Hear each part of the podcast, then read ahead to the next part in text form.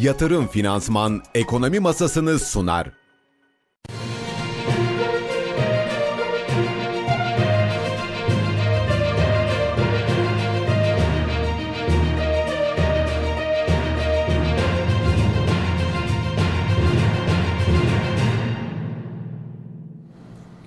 Nasıl bir ekonomi YouTube izleyicileri günaydın. Tarihimiz 28 Temmuz Cuma saatler 7.30'u gösteriyor. Ama siz hangi gün hangi saatte yayınımızı açtıysanız hoş geldiniz. Ben Berfin Çıpa. Ekonomi Masası'nın ilk yarım saatlik dilimiyle karşınızdayım. Haftanın son işlem gününde öncelikle Ankara'ya gideceğiz. Canan Sakarya'dan notları dinleyeceğiz.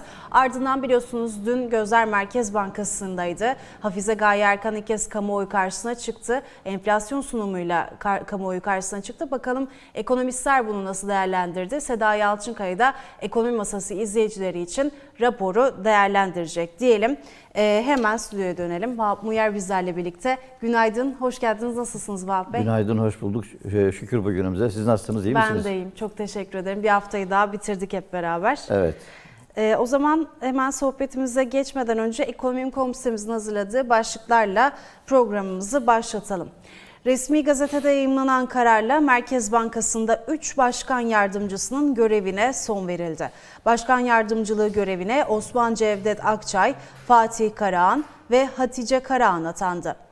Merkez Bankası yeni başkanının açıkladığı ilk raporda yıl sonu enflasyon tahminini bir önceki rapora göre iki katından fazla artırarak %58 düzeyine yükseltti.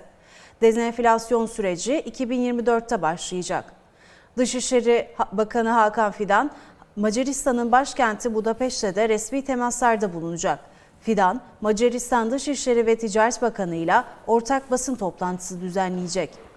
Japonya Merkez Bankası faizde değişikliğe gitmedi.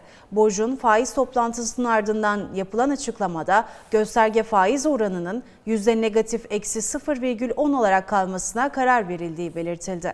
Piyasa beklentisi de faizlerin değişmeyeceği yönündeydi. ABD'de büyük bankaların sermaye gereklilikleri artırıldı. Yeni teklif kapsamında ABD'de 100 milyar dolar veya daha fazla toplam varlığı bulunan bankalar sermaye gerekliliklerinde %16 artışla karşı karşıya. Getiri yükselişi değerleri, metalleri, değerli metalleri de sert bir şekilde etkiledi ve satış getirdi. Oran bir kez daha 80'in üzerine çıktı. Buğday fiyatları ise Rusya'nın beklenti üzerinde satış yapacağı düşüncesiyle geriledi.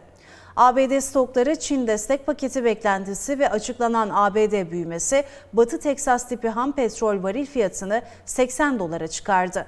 Henüz bir dönüş işareti almıyoruz. Kripto para piyasalarında da satış görmemize rağmen kayda değer bir gerileme söz konusu değil. Avrupa Merkez Bankası'nın ekonomik zayıflamayı kabul etmesiyle beraber Euro sert bir şekilde geriledi. Euro yeniden uzun vadeli trend seviyesi olan 1.11'in altına indi.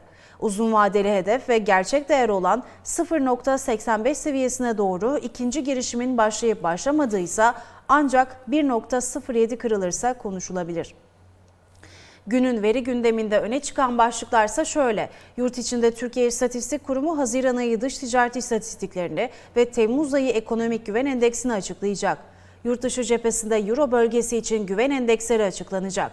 ABD Merkez Bankası FED son dönemde daha dikkatli izlenen çekirdek enflasyon rakamlarını yayımlayacak. Aynı saatte ABD'den takip edilecek diğer önemli veriler kişisel gelirler, kişisel tüketim ve PCE rakamları olacak. ABD'de Michigan Tüketici Güven Endeksi final rakamları da takvimde yer alıyor. Evet başlıklar bu şekildeydi. Bu arada anketimiz de geldi. Anketimizi de hemen aktarayım. Merkez Bankası'nın yıl sonu %58 enflasyon tahmini hakkında ne düşünüyorsunuz diye sorduk izleyicilerimize. Daha düşük çıkar, daha yüksek çıkar, tahmin tutar. Yanıtlarınızı ve katılımlarınızı bekliyoruz diyelim. İsterseniz gerçekten Merkez Bankası ile başlayalım Vahap Bey. E, resmi gazetede bir atanma haberi vardı. Hemen Hı -hı. onu da aktaralım. Az önce e, altını çizdik ama tekrar hatırlatmakta fayda var. Resmi gazetede yayınlanan kararla Merkez Bankası'nda 3 başkan yardımcısının görevine son verildi. Başkan yardımcılığı görevine Osman Cevdet Akçay, Fatih Karahan ve Hatice Karahan atandı. Siz nasıl Valla e, şimdi Cevdet Hoca'yı yakından evet. tanıyoruz. Cevdet Akçay'ı e, yani özel bankalarda baş ekonomist olarak görev yaptı. İşte geçmişte Koçbank vardı. Sonra Yapı Kredi Bankası'nda uzun yıllar e, çalıştı. e, şeyin e, piyasanın tuttuğu, Evet. beğendiği e, görüşlerine değer verdiği e, uzmanlardan biridir. Onun- Onun için e, çok bence olumlu bir e, adım. Bir de hani belki Merkez Bankası e, geleneğinden gelmiyor ama sonuçta e, sektörü yakından bilen e, uzman E, ve dediğim gibi fikirlerine değer verilen, e, gözlemlerine değer verilen bir uzman. E, Hatice e, Hoca'yı da e, tanıyorum ben. E, Cumhurbaşkanı'nın seyahatlerinde e, o e, Yeni Şafak'ta köşe yazarıydı bir dönem. O, o zaman tanışmıştık. E, sonra e, baş danışman olarak e, alındı e, kadroya. Cumhurbaşkanı'nın baş danışmanı arasına e, girdi. E, yani onun da bence atanması e, çok doğru. O da gerçekten işi bilen beyinlerden birisi. Bir tek diğer atamayı çok yakından tanımıyoruz ama dün gece atama kararı yay- yayınlandıktan sonra baktım. O da New York'ta FED'de araştırmada e, çalışmış. O da gerçekten hani sektörü bilen bir isim. Onun için bence olumlu. E, hani öncekiler için olumsuz bir şey söylemek istemem ama Tamam. yani geçmiş politikalarda hani doğru olmayan politikalar ya da Mehmet Şimşek'in dediği gibi hani ra- rasyonele döneceğiz dedi ya e, rasyonel olmayan politikaları uygulayanlar demek ki e, doğru işleri yapmıyorlardı diye öyle defterlerini kapatalım. Zaten e, ilk Hafize Gaye Erkan atandıktan sonra başkan yardımcılarının değişmemesi çok da konuşulmuştu. Hayırlı uğurlu olsun diyelim biz Evet, de ülkemiz olsun. için e, görevlerinde de başarılar dileyelim. Şimdi e, Merkez Bankası yıl sonu enflasyon tahmini de e, %58'e çıkarıldı. Ekonomistlerden e, sunuma ilişkin hep olumlu sinyaller geldi aslında. E, hem Ha- Hafize Gaye Erkan'ın sunumu hem işte grafikler ve verilerin e, daha fazla kullanılır olması yani teknik ve bilimsel anlamda da çok doyurucu geldiğine dair işaretler alındı. E, 2023'ün tamamını geçiş dönemi olarak nitelendirdi Hafize Gaye Aynen Erkan. öyle. 2024'ün ikinci çeyreğinde de enflasyonun zirve noktasını göreceğini söyledi. Hafize Gaye Erkan'ın kamuoyu karşısındaki ilk sunumuydu. Siz nasıl değerlendirdiniz? Ya şimdi şöyle, e, ben sonuçta e, bir beklenti yönetimidir. E, Yani şunu bekleyemeyiz hiçbir zaman yönetenlerden. Ya işte enflasyon kesinlikle yüzde yüzü de aşacak bilmem ne falan filan Tabii. gibi. E, Yani vatandaşın sokakta konuştuğu dille konuşmalarını bekleyemeyiz. Ama e, bir önceki dönemde olduğu gibi de çok aradaki uçurumun da çok büyümemesi gerekiyor. E, e, Sayın Başkan ilk defa kamuoyunun karşısına çıktı ve gerçeğe daha yakın konuşmuş oldu. Tahminler de gerçeğe daha yakın oldu. Ee, yani uzun süre yir- 22'de takılı kaldı e, e, enflasyon beklentisi. Evet. Hiç gerçeğe e, uyumlu değil. Gerçekte o zaman diğer söyledikleri de çok inandırıcı olma, olmaya, olmamaya başlıyor. Burada onun için e, tutumları gerçekten doğru bir tutum. E, gerçeğe daha yakın ama dediğim gibi beklenti yönetimi olduğu için de çok da fazla kimilerine mesela düşük gelmiş olabilir. Hayır 58 değil de 70 olacak e, görüşünde olanlar olabilir. Ama en azından e, daha e, öncekine göre gerçeğe yakın e, bir e, şey enflasyon beklentisi veya enflasyon tahmini vermiş oldu. Mesajları da öyle aynı şekilde. En azından işte bu yıl e, öyle hani hayal e, satmadı. E, önümüzdeki yıl için de aynı şekilde 2025'te Evet. gerçek anlamda bir rahatlama tabii politikalar uygulanırsa e, göreceğiz diye o mesajı verdi. Bence e, çok doğru bir tavır.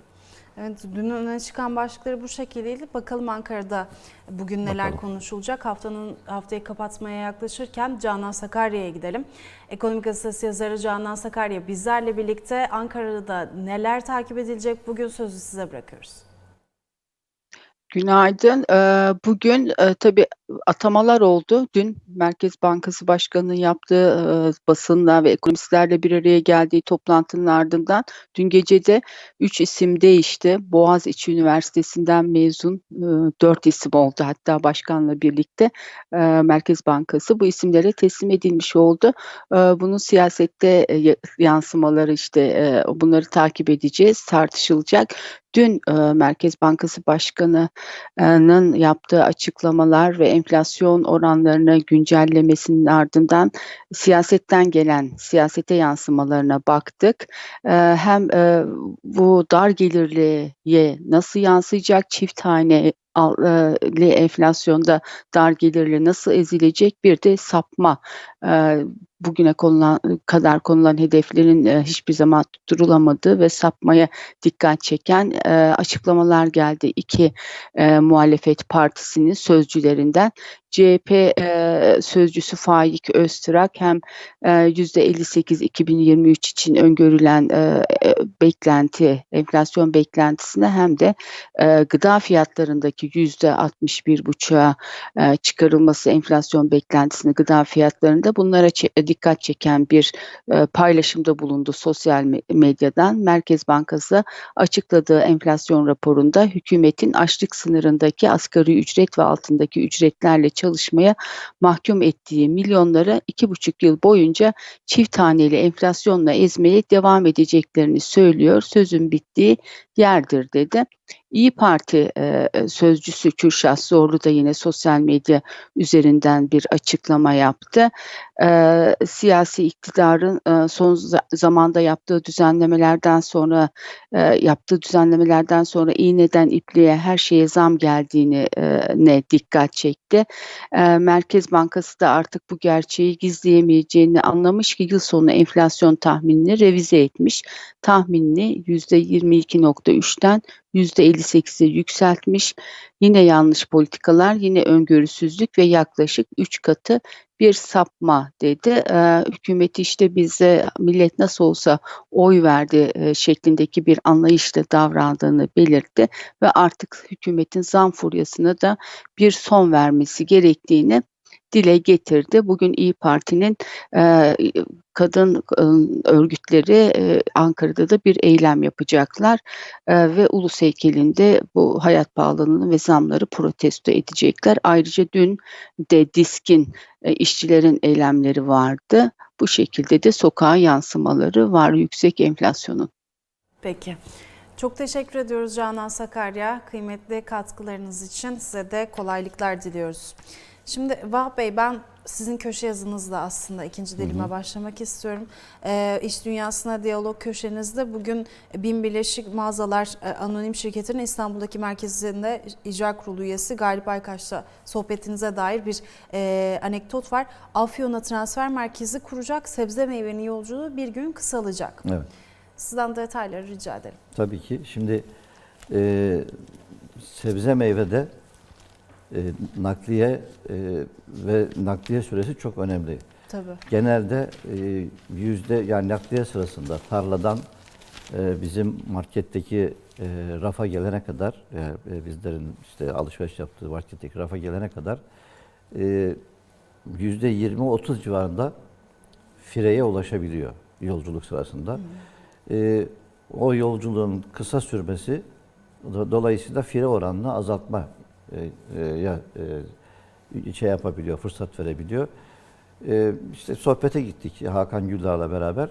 O sohbet sırasında dedi ki Afyon e, Karahisar'a bir transfer merkezi kuracağız dedi. Şimdi hani Afyon Karahisar, oradan İstanbul falan şu şeyi söyleyince dedi ki bu e, tabii şeyde e, bir takım araç e, şeyleri de değişecekler, değiştirecekler. Dolayısıyla bir gün kısalabilecek dedi yolculuk. Öyle olunca daha bir önem kazanıyor. E, bir gün kısalması rafta daha taze olmasını e, sağlayabilecek ve rafta biraz daha uzun kalabilmesini sağlayabilecek. E, e, bu da firenin azalması anlamına geliyor. E, ki Afyonkarahisar'dan sonra belki bir tane Karadeniz'e, bir tane de Adana Mersin e, civarına e, kuracağız e, dedi kendisi. Bunu eğer be, beklendiği gibi süreyi kısaltacak olursa muhtemelen e, diğer e, market zincirleri de yapabilirler. Dolayısıyla o firelerin önüne geçeriz ki o firelerin olması fiyata da yansıyor. Tabii. Yani şimdi market e, şey yapmıyor, %20-30 e, kaybı e, kendisi sineye çekemiyor elbette. O zaman ne yapıyor? İşte e, diyelim ki 5 liralık domates tarlada şeyde e, e, market rafında 30-35 liraya 40 liraya çıkabiliyor o zaman. Oradan o kadar e, fark olabiliyor. Hiç olmasa bir miktar azalması söz konusu olacak. O anlamda önem taşıyor diye Bir Yazdım. güne düşmesinin zincirleme etkisini Tabii, tabii, kesinlikle. göreceğiz. O Kesinlikle. zaman e, Vahap Munyar'ın da köşe yazısına bu arada hem Ekonomi.com sitemizden hem de e, gazetemizi bayilerden satın alarak takip edebilirsiniz. Onu da hemen aktaralım. E, şimdi TÜRSAP'tan bir haber vardı. Onu da Evet. sizden değerlendirmenizi rica edeceğim. Firuz Bağlıkaya makul fiyatlara inilmesi halinde tatil imkanları artacak açıklaması yaptı. Yüksek oranlı fiyat artışları ve enflasyon baskısıyla sezon dolulukları beklentilerin altında kaldı. E, konaklama tesislerinde turizm sektörünün çatı kuruluşundan indirim çağrısı geldi. E, Türkiye Seyahat Acentaları Birliği Başkanı Firuz Bağlıkaya iç pazarda fiyatların makul seviyelere indirilmesi halinde daha çok vatandaşın yurt içinde tatile çıkma olanağına kavuşacağını söyledi. Şimdi e, birkaç gün önce arka arkaya e, turizm sektöründe de faaliyeti olan e, iş dünyasından bazı isimlerle sohbetimiz e, oldu. Evet. Birisi e, Kemal Şahin, Şahinler Holding'in yönetim kurulu başkanı. Onların Antalya'da e, Mega Saray isimli tesisleri var. 2-3 tane e, zincir gibi o da. Dedi ki "Ay, Antalya'da durum iyi değil dedi. Ben de şaşırdım Allah Allah nasıl ya falan dedim. Dedi ki fiyatlarımız çok yüksek kaldı dedi. Yani genel olarak kendi fiyatlarını söylemiyor. Genel olarak fiyatlar çok yüksek kaldı. Onun için de dedi doluluklar e, beklendiği gibi gitmiyor dedi. Bu sene turizm beklediğimiz gibi gitmeyecek dedi. Aslında e, Türkiye'de e, otel fiyatlarının yükselmesi bir miktar sevindiriciydi, yükselmişti. 2019'a göre özellikle İstanbul'da. E, çünkü çok düşük e, kalmıştı. E, Avrupa ülkelerinin çok altında kalmıştı. Hani o kadar iyi tesisler daha iyi fiyata satılsa keşke Tabii. diye hep bekliyorduk. Fakat bu sefer anlaşılan aşırıya kaçmış durumdayız. E, ardından e, Mandarin'in genel müdürüyle, yeni genel müdürüyle sohbet ettiğimizde o daha da çarpıcı örnekler verdi. Dedi ki e, İspanya'yı geçtik fiyatlarda. İstanbul'da ise Fransa'yı da geçtik. Hatta Almanya'yı geçen örnekler de var dedi. Şimdi o zaman biz pahalı kaldık demektir. Evet. Yani Fransa'yı Almanya'ya geçmek bizim için doğru bir şey değil. Tabii. Ee, daha makule e, çekmekte yarar var. Dolayısıyla TURSAP Başkanı'nın çağrısı çok doğru. Çünkü sonuçta onlar otellere müşteri e, götüren taraf, acenteler onlar. Daha iyi nabzı tutuyorlar. E, dikkatli olmak gerekiyor bence. Hani çok düşük olmasın fiyatlarımız ama çok da aşırıya kaçarsak rakiplere kaptırıyoruz Evet. e, mesela az önce sizin de köşe yazınızda dedik ya kelebe- kelebek etkisi var Evet. diye. Otellerde olmazsa ne yatırımcılar memnun ne uçak şirketleri diyor E, mesela. tabii çünkü gelmeyecek. Düz Bağlıkaya'da Yani aynen öyle. e, turist buraya geleceğine olacak. E zaten hani şeyi biliyoruz. e, Yunanistan biz, genelde bizim fiyatların altında normal, Evet. normalde de bize bile şey yani Türk, e, Türk vatandaşlarına bile daha uygun fiyatlı gelebiliyor. Özellikle adalara falan gittiğinizde daha uygun fiyatlı gibi gelebiliyor. E, şeye rağmen hani o euro euro uçurumuna rağmen e, yine uygun fiyatlı gelebiliyor. Dolayısıyla dikkatli olmakta yarar var. Fayda var. Evet. Şimdi isterseniz sohbetimizde piyasa molası Aynen. verelim. Seda Yalçınkaya bizleri bekliyor. İntegral Yatırım Araştırma Müdürü Seda Yalçınkaya. Günaydın, hoş geldiniz Seda Hanım. Merhaba, günaydın, hoş buldum. Ee, Seda Hanım şimdi sohbetimize enflasyon raporuyla başlamak istiyorum. Sizin değerlendirmelerinizi rica edeceğim. Yıl sonu enflasyon tahmini %58 olarak açıklandı. Ee, 2023 yılının tamamı geçiş dönemi olarak nitelendirildi. 2024 ikinci çeyrekte enflasyonun zirve noktasını geleceği, 2025 için de istikrarlı görünüm işareti verildi. Ee, kurun enflasyon etkisinin hesaplandığını gördük. Çıktı açığı grafiği geri geldi. Ee, si- e, ve öte yandan da Gaye Erkan'ın kamuoyundaki ilk sunumuydu. Siz nasıl değerlendirdiniz sunumu e, ve enflasyon tahminini nasıl buldunuz?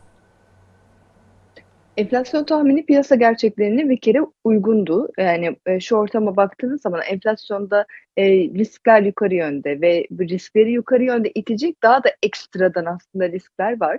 Dolayısıyla %58'lik e, beklentiyi aslında bir önceki toplantılarda olmadığı gibi daha fazla gerçekçi bulduk. O nedenle bu açıdan olumlu. Yani biliyoruz, anlıyoruz, görüyoruz ve buna uygun kademeli bir şekilde e, para politikasında hareket edeceğiz mesajını aldık aslında bakarsanız. Çok basit bir ifadeyle. Elbette ki çok detaylı bir sunumdu. Çok hakim bir sunumdu. Yani hem e, konuya hakimiyet hem aynı zamanda teknik bilgiler konusunda e, veriler hayatımıza yeni kelimeler de girmiş oldu böylelikle. Sayın Hafize Gaye Erkan'la birlikte e, ve aynı zamanda da hani salona hakimiyette bu da çok önemli çünkü e, siz bir e, aynı zamanda algılama da yaratıyorsunuz ve bir beklenti de yaratıyorsunuz. Dolayısıyla iletişim de en az para politikası aracı kadar bir faiz arttırımı kadar önemlidir. İletişim de oldukça açık, şeffaf ve netti. E, ben e, bu toplantıyı olumlu buldum açıkçası. Çünkü e, Sayın Hafize Gaye Erkan'ı daha önce e, iki kere çok kısa e, konuşmalarla görmüştük ve iletişim konusunda acaba e, çok fazla açık bir kapı olmayacak mı diye piyasanın da tereddütü vardı. Dolayısıyla bu tereddüt tamamıyla ortadan kalkmış oldu. Bir kere bunu söylemek mümkün. Ha, aynı zamanda işte yatırımcılarla daha fazla e, toplantı yapacağız, e, görüşmeler yapacağız gibi de e, bu konuda da açık e, kapı vermesi oldukça bence olumluydu. Piyasa bunu olumlu tarafta okudu. Ama tabii şöyle bir gerçek var. Hani 2023 yılını biz e, en az %58 enflasyonla tamamlayacağımızı anladık. E, 2024 yılında da %30'un altına düşmeyecek bir enflasyon rakamı olacak. E, ki o 8'den %33'e yukarı yönde revize edildi. Böyle bir gerçek var. E, bir de 2025 yılında da %5 beklenen enflasyon %15'e revize edildi. Yani biz 2025'te de tek halini görmeyeceğiz. E, dolayısıyla aslında demek ki şu oluyor. Para politikasının sıra, sıkı hareket oldukça uzun bir vadeye yayılan bir şekilde devam edecek. Tabii bizim aslında kafamızda şu soru vardı ki soru cevap kısmında da o verildi bence. Bu önemli bir soruydu. Yani neden madem %58'lik enflasyon bekliyorsunuz? Neden kademeli faiz arttırımı daha hızlı adımlarla yapmadınız diye. Etki analizi diye aslında hayatımıza e, yeni giren de bazı kelimeler oldu.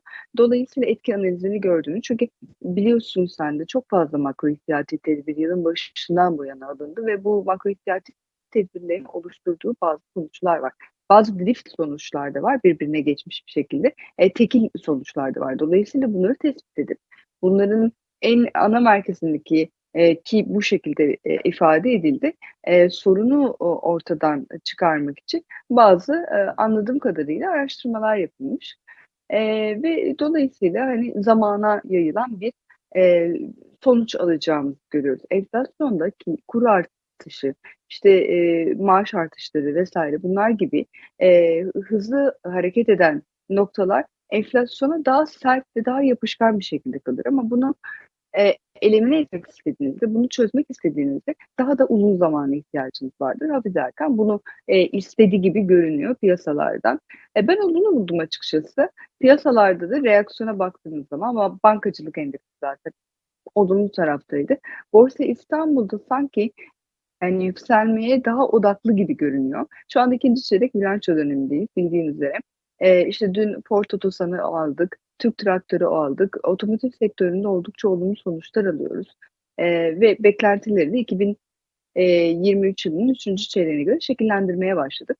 E şimdi e, şöyle düşünelim, mevduat faizlerinin gerilediği ortamda, değil mi o %45'ler artık yok şu anda. E, KKM'nin cazibesi anladığım kadarıyla biraz daha azaltılmaya başlanacak. E, orada da Türkiye Merkez Bankası'ndan yüklenen ciddi bir maliyet var. E, bu cazibenin azalmasıyla birlikte birlikte e, görece dolar TL şu anda yukarı yönde hareket etmesi elzem olmasıyla birlikte yatay hareket ediyor. Orada çok bir hareketlilik yok ama o, çıkacak yani zaman zaman yukarı yönde atakların olmasını bekliyorum. E, dolayısıyla e, borsada enflasyonist ortamda yılın ikinci yarısında e, yükseliş hareketinin ben sürmesini bekliyorum ki bu da şirket beklentileri, bilanço beklentileriyle birlikte daha da şekillenecektir. Seda Hanım siz şimdi bilanço dönemine giriş yaptınız. Ben de aslında biraz daha detaylandırmanızı rica edeceğim sizden. Ee, şimdi enflasyonist ortamda borsanın yukarı yönüne gitmesini beklediğinizi söylediniz. Öte yandan CDS'lerde de e, düşüşler gözlemliyoruz. Evet. Ee, dün yine e, yabancı yatırımcıya dair güzel rakamlar vardı hisse alımına ilişkin. Ee, sanıyorum bilanço e, takviminde son günü 21 Ağustos. Yanlışsam lütfen düzeltin. Evet, ee, son veriler ışığında ve bilanço dönemine ilişkin borsadaki seyri ve öne çıkacak sektörleri bize e, özetleyebilir misiniz? Tabii ki büyük zevkle. Konsolide olmayan şirketler için e, son bilanço açıklanma tarihi 29 e, Temmuz.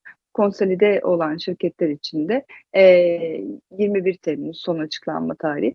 Şimdi biz aslında otomotiv sektöründe, havacılık sektöründe ve enflasyon ortamının etkisiyle birlikte elbette ki perakende sektöründe güçlü finansal sonuçlar bekliyorduk. Havacılık sektörü ve otomotiv sektörü için bize yol gösteren aylık veriler var ODD'den aldığımız. İşte e, her ay yolcu e, sayılarını açıklayan e, veriler var ve dolayısıyla bu verileri alt alta koyduğumuz zaman aslında havacılık sektöründe ve otomotiv sektöründeki karlılığın artmasını ifade eden rakamlar sürpriz değil. İşte biz bunu Ford'da yaşadık mesela Türk Traktör'de, e, Tofaş'ta yaşadık. Dolayısıyla e, bir kere orası olumlu olmaya devam edecek. Yine işte doğaçın bilançosunu alacağız ve büyük ihtimalle olumlu bir rakamlar alacağız. Havacılık sektöründe e, TAV'da e, piyasa beklentisinin biraz daha altında rakamlar geldi ama orada hem depremden kaynaklı olarak vergiler hem de imtiyazlardan kaynaklı vergilerin biraz daha net kar törpülediğini gördük.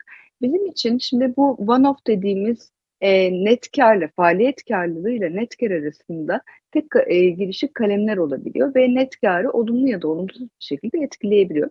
Bizim için önemli olan aslında faaliyet karı. Dolayısıyla yine TAV'da da aldığımız bilançolar açısından konuşmak gerekirse faaliyet karlılığının oldukça güçlü olduğunu gördük. Mesela Arçelik'in bilançosunda da her ne kadar resesyon endişeleri Avrupa'da devam etti ve e, dış tarafta biraz daha zayıf e, sonuçlar alsak da iç tüketim çok canlı. Aslında otomotiv sektöründe de yine beyaz eşya sektöründe de ve diğer sektörlerde de e, canlı iç tüketim ikinci çeyrek için en önemli e, şey triklerden bir tanesi olacak. Elbette ki e, yani Mayıs'ın sonundan itibaren dersek işte bu 28 Mayıs seçimden sonra dolar TL kurunda özellikle %35'lik bir hareket oldu. İhracatçı şirketler, döviz fazlası veren şirketler kendine döviz açığında hedge etmiş şirketler ve uluslararası iş yapan şirketlerde de pozitif sonuçlar alacağız gibi görünüyor. Ee, özellikle biz bunlara dikkat ediyoruz.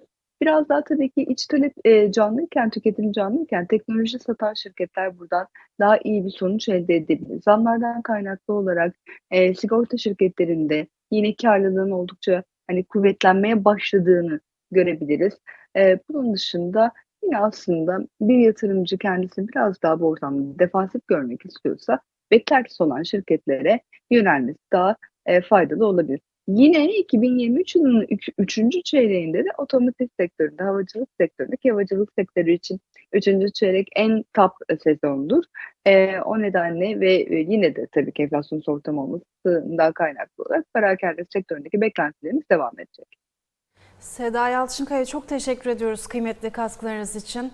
Ee, Seda Yalçınkaya İntegral Yatırım Araştırma Müdürü bizlerle birlikteydi. Bizler için hem e, enflasyon tahminini hem de bilanço dönemine Borsa İstanbul'a ilişkin beklentileri de özetledi. Şimdi kapanışa yavaş yavaş geçerken hafta gazetemizde de değinmek evet. istiyorum. E, Kültür Sanat Ekimiz e, bizim göz bebeğimiz diyelim. E, bugünkü e, kapak e, haberi hayata sahip değil emanet gözüyle bakmak başlıklı çıkmış bir medya devinin en tepesinden Baksı Müzesi'nde emanet sergisini açan sanatçı Vuslat'a 17 yıllık yolculuk. Vuslat Doğan Sabancı yeni sergisini, eserlerini ve felsefesini anlattı. Yönetici olarak hep başkalarının sesine kulak verdim. Heykel yapmak ilk kez kendi sesimi duymamı sağladı demiş. Bu arada geçtiğimiz hafta e, yayından çıktıktan sonra yorumlara baktım. Hafta gazetesini nereden alabiliriz diye soran e, izleyicilerimiz olmuş e, gazetemizle birlikte ek olarak veriliyor ve bayilerden satın alabilirsiniz. Aynı zamanda ekonomim.com'da da haberlerine ulaşabilirler. Onu da aktaralım. E, haftanın öne çıkan sergilerini, etkinliklerini Hafta Gazetesi'nden takip edebilirsiniz. Cumartesi günü de Borsa Gazetemizi yine bayilerden e, satın alabiliyorsunuz. Borsa Gazetemizde de piyasalara ilişkin bütün beklentileri, uzman görüşleri sizler için değerlendiriyoruz diyelim. Vahap Muyer çok teşekkür ediyorum. Ben teşekkür Kıymetli ediyorum. katkılarınız için çok sağ olun. Ağzınıza sağ sağlık. Şimdi haberimize gidiyoruz. Merkez Bankası Başkanı Hafize Gaye Erkan dün 3. enflasyon raporu sunumunu gerçekleştirdi. Erkan yaptığı sunumda 2023 sonu enflasyon tahminimizi %58'e yükselttik dedi. Haberimizi izliyoruz. Haberin ardından Barış Esen ve Vahap Muyer ekonomi masasında karşınızda olmaya devam edecek. Saygıdeğer konuklar, bu çerçevede enflasyon patikamızda önemli bir güncelleme gerçekleştirdik. 2023 yıl sonu enflasyon tahminimizi %58'e yükselttik. 2024 yıl sonu tahminimizi %33'e güncelledik. 2025 yıl sonunda enflasyonun %15'e gerileyeceğini tahmin ediyoruz.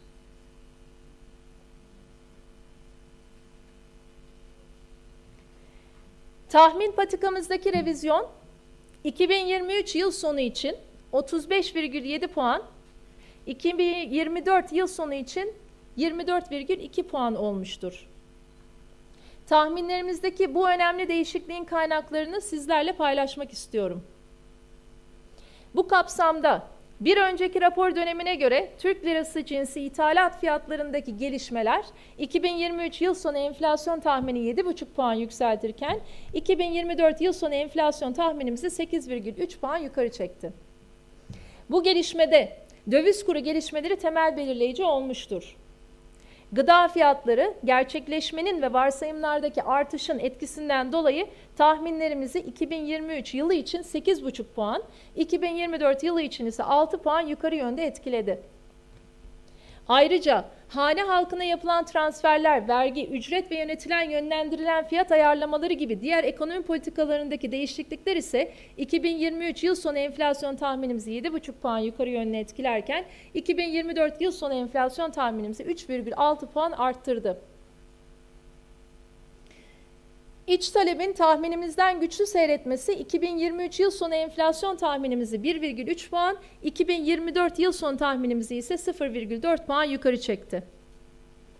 Son olarak tahmin sapması ve tahmin yaklaşımındaki değişimin etkisi 2023 ve 2024 yıl sonu enflasyon tahminlerimizi sırasıyla 10,9 ve 5,9 puan arttırmıştır. Yatırım Finansman'ın sunduğu ekonomi masası devam edecek.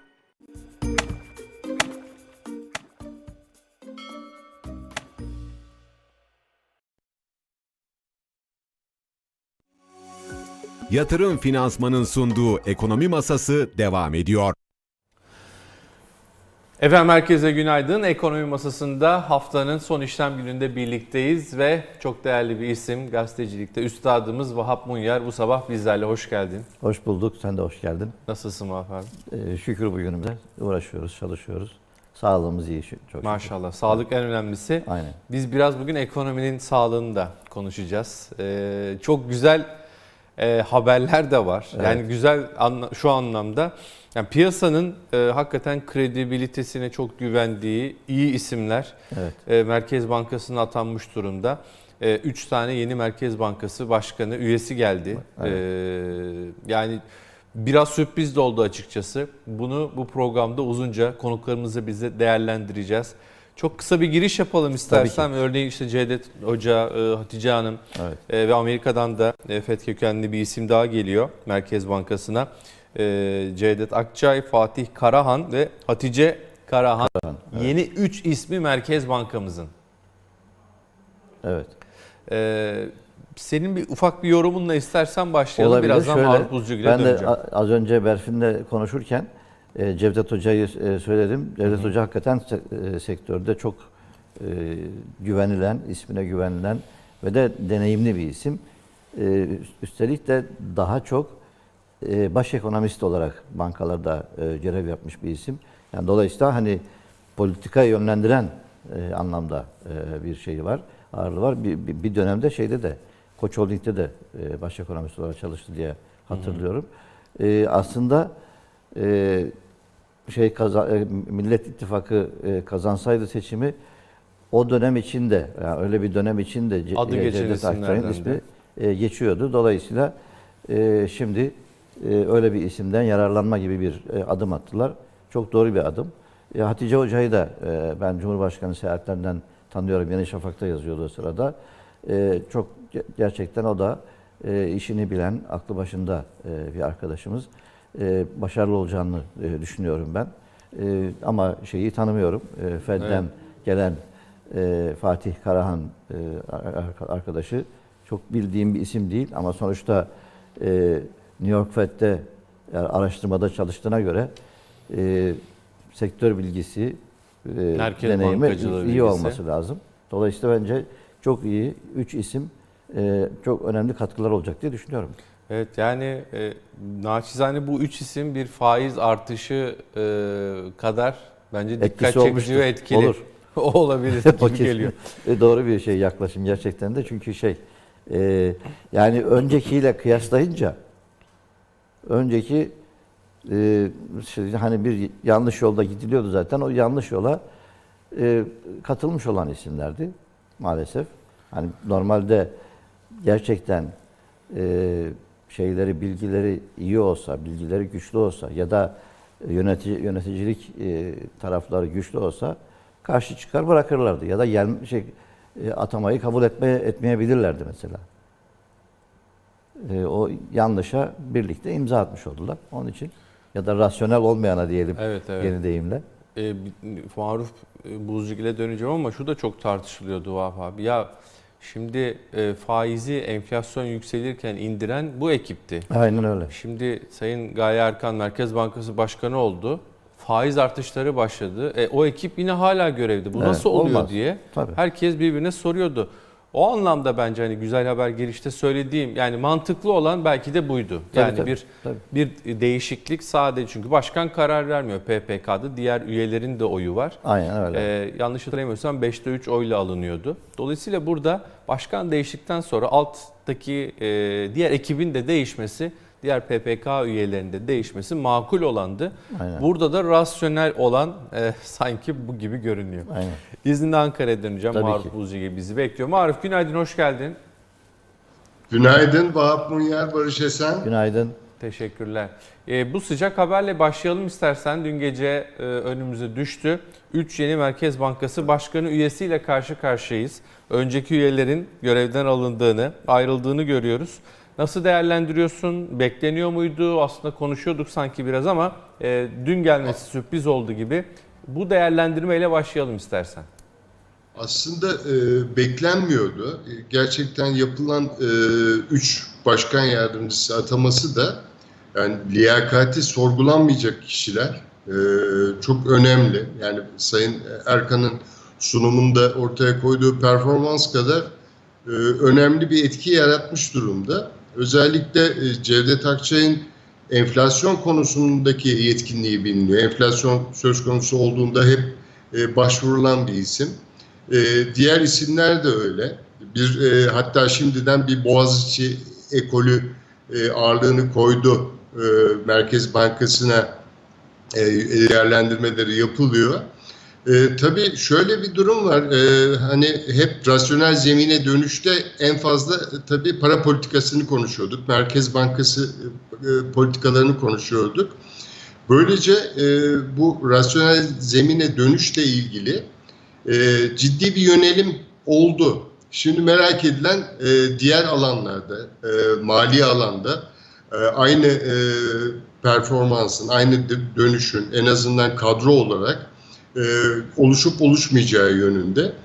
E, şeye bakarsak dün e, Merkez Bankası Başkanı çok e, önemli e, değerlendirmeler yaptı.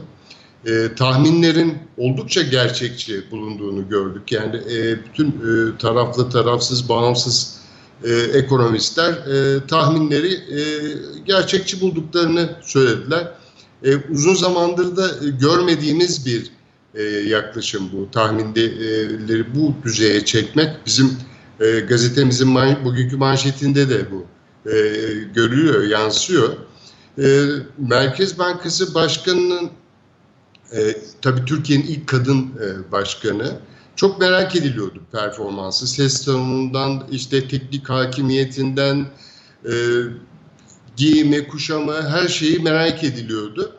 E, bu başlıkların hiçbirisini gündem e, haline getirmeyecek bir performansını e, izledik e, dün. E, samimi bir şekilde e, paylaştı e, değerlendirmelerini. E, özellikle bir e, Ni- Nikkei'den bir kadın gazetecinin İngilizce sorusuna anında İngilizce cevap verdikten sonra 2-3 soru sonra aradan bir süre geçtikten sonra salona dönüp e, bu sorunun e, Türkçe e, karşılığını paylaşması önemliydi. Çünkü bu soru Merkez Bankası bağımsızlığı ile ilgili bir soru olduğu e, başkan tarafından e, dile getirildi. Dolayısıyla e, e, Merkez Bankası ayağında e, beklenmedik e, şeffaflıkta, e, açıklıkta ve samimiyette bir enflasyon pro, e, raporu sunumu izledik. Ama bir yandan da e, çok deneyimli, eskiden Merkez Bankası'nda üst düzey görevler almış kişiler e, bu e, tahminleri gerçekçi bul, bulsalar da şöyle bir eleştiri yönelttiler. Dediler ki tahmin ve hedef e, ayrımının e, e, Merkez Bankası tarafından yapılmadığını ve Merkez Bankası'nın hedeflerinin de e, konulması gerektiğini, bunun ileride kredibilite sorunu yaratabileceği şeklinde bir şeyi e, dile getirdiler. Biz de bunu tabii e, yansıtmak durumu e, durumundayız e, bu tür e, konuları.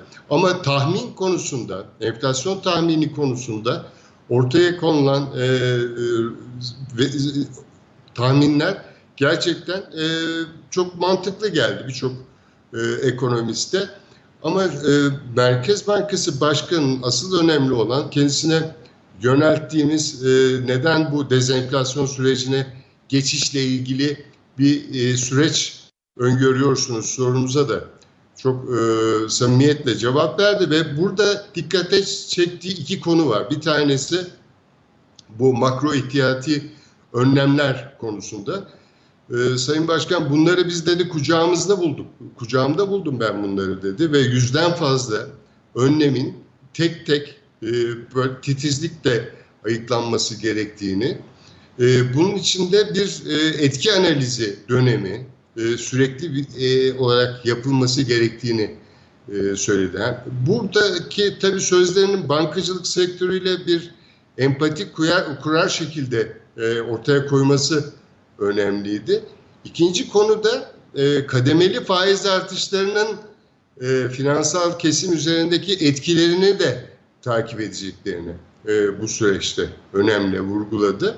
Bu açıdan e, uzun süredir görmediğimiz e, bir enflasyon hedeflemesine doğru e, bir e, tavır değişikliği, politika değişikliği, duruş değişikliği Merkez Bankası'nda görmek e, gerçekten e, çok ilgi ve hayret uyandırmış vaziyette. E, tabii Merkez Bankası Başkan Yardımcılıklarına atanan isimlerin de e, özellikle demin de vurguladığım gibi Cevdet Akçay gibi e, diğer e, başkan yardımcıları gibi e, özellikle Akçay'ın enflasyon konusundaki e, çalışmaları, tavrı e, biliniyor. Bu konuda hep görüşlerine ba, ba, başvurulan bir kişi. E, Merkez Bankası Başkanı'nın özellikle e, fiyat istikrarı e, ile ilgili uzun süredir duymadığımız hatta en son bu liralaşma stratejisini Merkez Bankası açıkladıktan sonra para politikasının ve politika faizinin anlamını yitirdiği açıklamalarının en üst perdeden duyduğumuz bir dönemi geride bıraktık. Bu böyle bir dönemden geliyoruz. Onun için bu duruş e, çok önemli bir e, etki yapmış görünüyor e, Barış Esen. Ee, çok teşekkür ederiz aktardıkların için. Kolaylıklar diliyoruz. Ee, iyi çalışmalar. Ankara'dan haberler, atamalar gelmeye devam ediyor. Yeni dönem aslında ekonomi yönetimi, ekonomi ekibi şekilleniyor. Bir Boğaziçi etkisini de tabii görüyoruz. Evet. Ee, Boğaziçi Üniversitesi hakikaten Türkiye'nin en güzide üniversitelerinden bir tanesi. Oradan işte mezun olanların, e, orada işte ders verenlerin yine Cevdet Hoca da bir şekilde ekonominin e, en önemli karar noktalarında olması aslında üniversitenin de ne kadar değerli olduğunu bize gösteriyor bir kez Aynen. daha. Ona nasıl böyle hassas bakmamız gerektiğini de hatırlatıyor. Onu görüp aslında e, işte be- belli bir dönemdir maalesef ekonomi e, üniversiteyi biraz yıprattılar. Ondan vazgeçseler iyi olur. Evet. Evet. Onu da söylemiş olalım. Umarım. Ee, senin genel olarak enflasyon dünkü raporla ilgili değerlendirmelerini de almak isterim. Ee, sen de izledin. Ee, Sayın Başkan işte 58'e çıkardı çok gerçekçi diye e, gazetede manşette cesur olarak ifade etmiş. E, genel hava e, dünkü enflasyon raporundaki yeni tahminler, verilen mesajlar nasıl değerlendiriyorsun? Ya en önemlisi gerçekten de ha, e, gazetemiz cesur diye e, nitelendirmiş e, doğru ve önemli olan gerçeğe çok yakın olması. E, şimdi e, az önce Berfin'le de sohbet ederken şunu söyledim. Şey, e, bizi yönetenlerden, ekonomiyi yönetenlerden şeyi bekleyemeyiz. Ya çok felaket durumdayız. E, bu, bu işi düzeltmek de çok zor falan gibi böyle sokakta konuştuğumuz e, gerçekleri söylemelerini bekleyemeyiz. E, sonuçta bu beklenti yönetimiyle olabiliyor ancak. İşte onun için bir hedef enflasyon açıklanıyor. Ona göre e, hem fiyatlar belirleniyor, ona göre çalışanların ücretleri belirleniyor. E, bir- bir- Birçok şey gösterge on- onunla beraber yürüyor.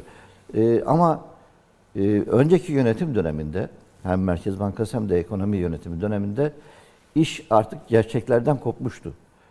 E, piyasa gerçeği ortada işte aralarında işte nereden baksan 15, 20, 30 e, puanlık e, farklar oluşmaya başlamıştı. O zaman tamamen güveni kaybetmiş oluyor. Hem TÜİK güveni kaybetmişti hem de Merkez Bankası e, tahminlerini böyle bir yere takılıp takılıp kalmış bir şekilde aşağıda tutunca anlamı kalmamıştı.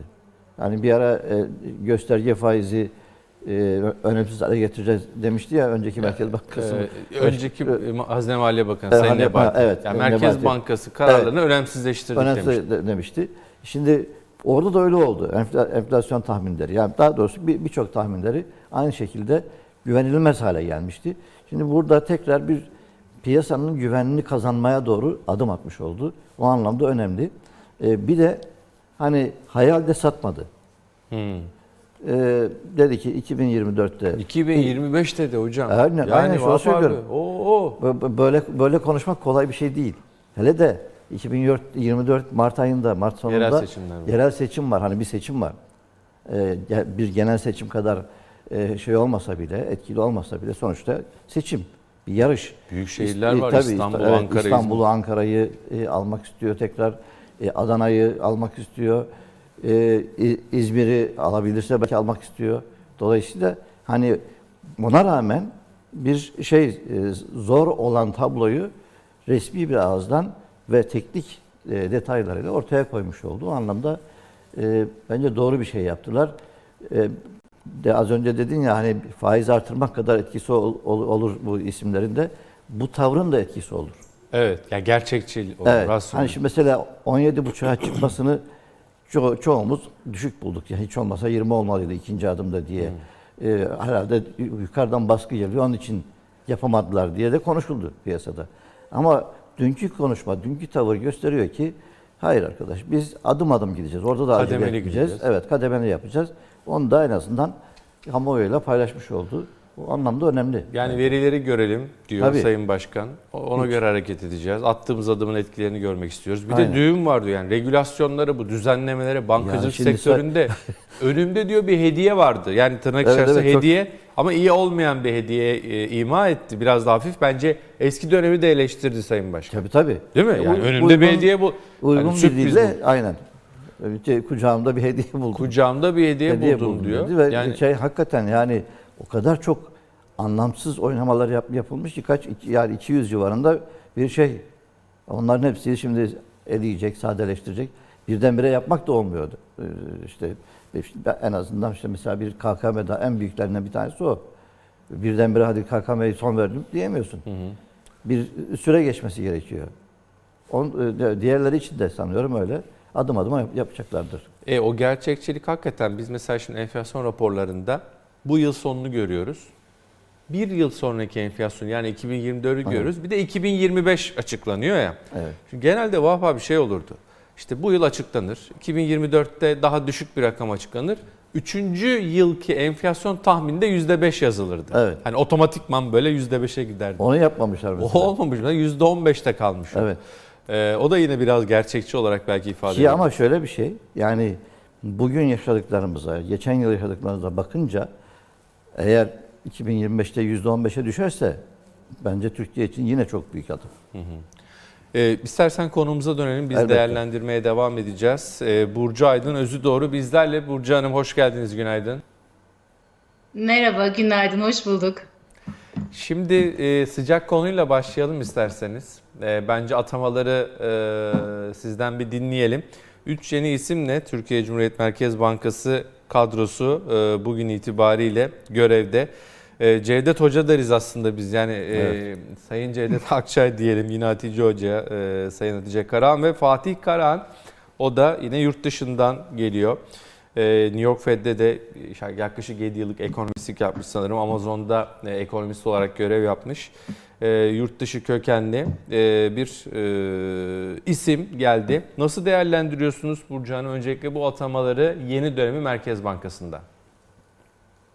E, atamalar bence çok önemli sinyal veriyor. Zaten atamalardaki bu zamana kadar gecikmede özellikle para politikasındaki gelen kademeli artışın altını dolduramayan en önemli konulardan birisiydi. Çünkü biliyorsunuz e, para politikası kurulunda sadece başkan değişti ama bu zamana kadar daha önceki aslında 180 derece tam tersi dönüştü e, uygulanan meta olan ve Türkiye'yi bu duruma getiren işte gerek enflasyon gerek rezervler gerek e, finansal istikrar konusunda bu geldiğimiz duruma getiren aslında para politikası kurulu üyeleri aynı isimlerdi.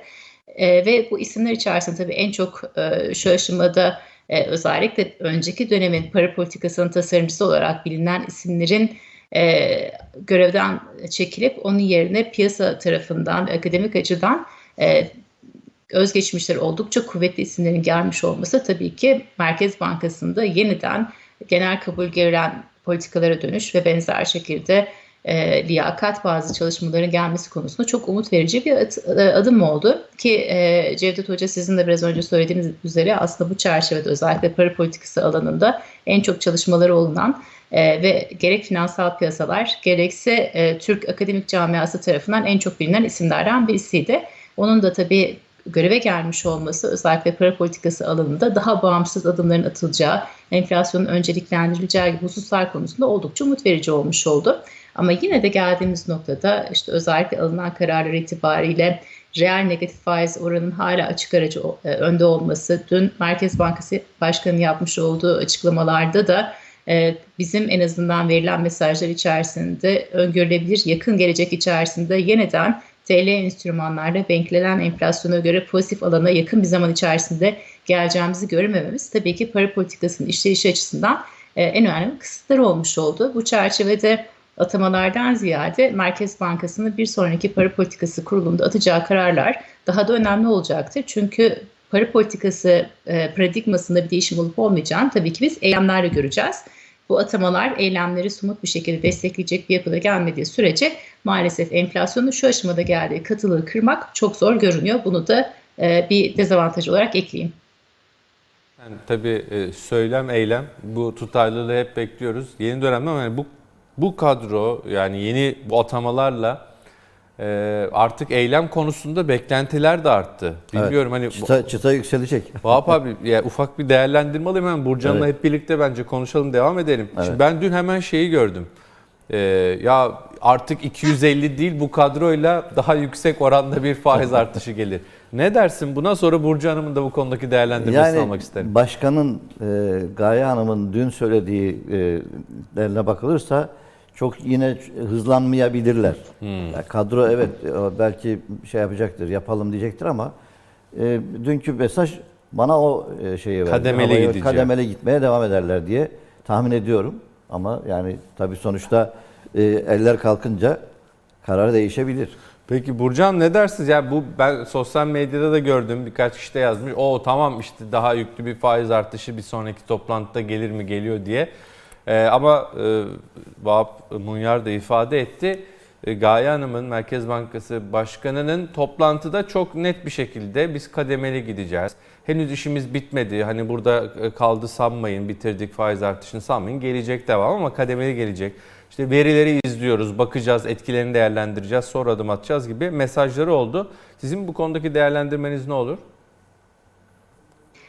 Şimdi bence bu konudaki en güzel başlıklardan birisinde Bloomberg Haber Ajansı açmış, uluslararası ajans. Başkanın yaptığı konuşmaya ilişkin görünüm var, politika yok demiş. İşte verdiği enflasyon görünüm raporuyla beraber aslında Merkez Bankası'nın önemli ölçüde bir politika değişikliğine gittiğini söylemiş. Ki biliyorsunuz işte biz çok düşük ve gerçekçi olmayan enflasyon beklentileri içerisindelik Merkez Bankası tarafında aslında ilk defa tahminleri oldukça yani piyasa tahminlerine, akademik tahminleri oldukça yakın bir tahmin silsilesine gitmiş olduk. Ama ajansın tekrar altını çizerek söylediği konu ne?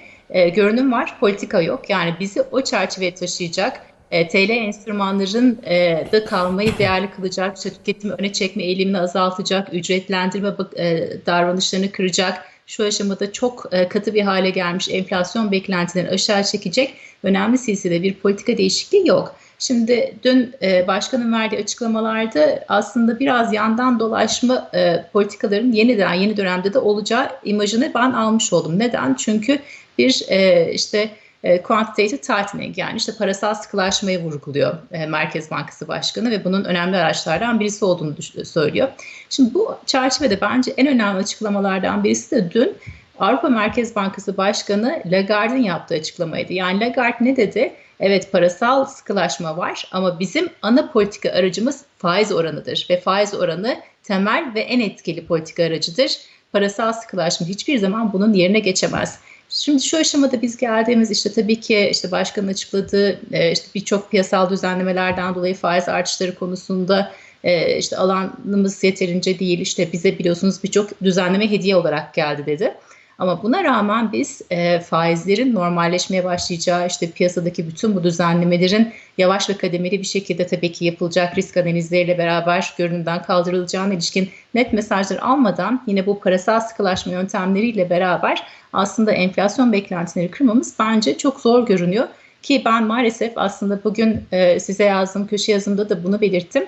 E, ben politika çerçevesinde çok net somut adımlar gelmediği sürece Türkiye'deki enflasyonun yüksek çift tanelerde salınmaya devam edeceğini düşünüyorum. E, Burcu aslında burada e, dünkü sunumda enflasyon raporu da bize gösterdi ki hani ben de e, toplantı sonrası e, dedim ki ya özetle enflasyon kötüleşerek yüksek evet. kalmaya uzunca bir süre devam edecek. Zaten bu da söyleniyor. Yani evet. Sayın Başkan da tahminlerde de bu var. Bir geçiş dönemi de diyor. Ya ben bu geçiş dönemini biraz e, sorguluyorum, anlayamıyorum. Bir bu Burcu Hanım. İki yine biraz daha işin hani teknik tarafına gidersek Vahap abinin izniyle. Hı hı. Şöyle bir e, vurgu da vardı.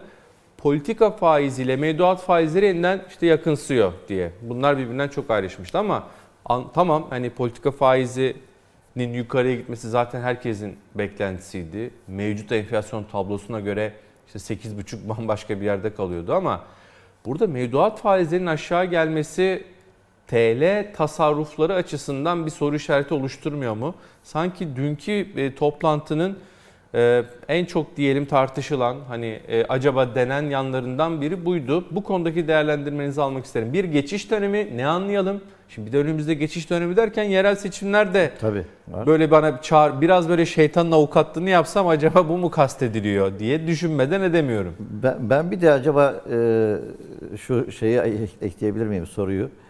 Mesela enflasyonu daha hızlı şimdi 2025'e kadar e, ki 2025'te de tek haneye inmeyecek gibi görünüyor hı hı. E, verilen e, açıklanan raporda.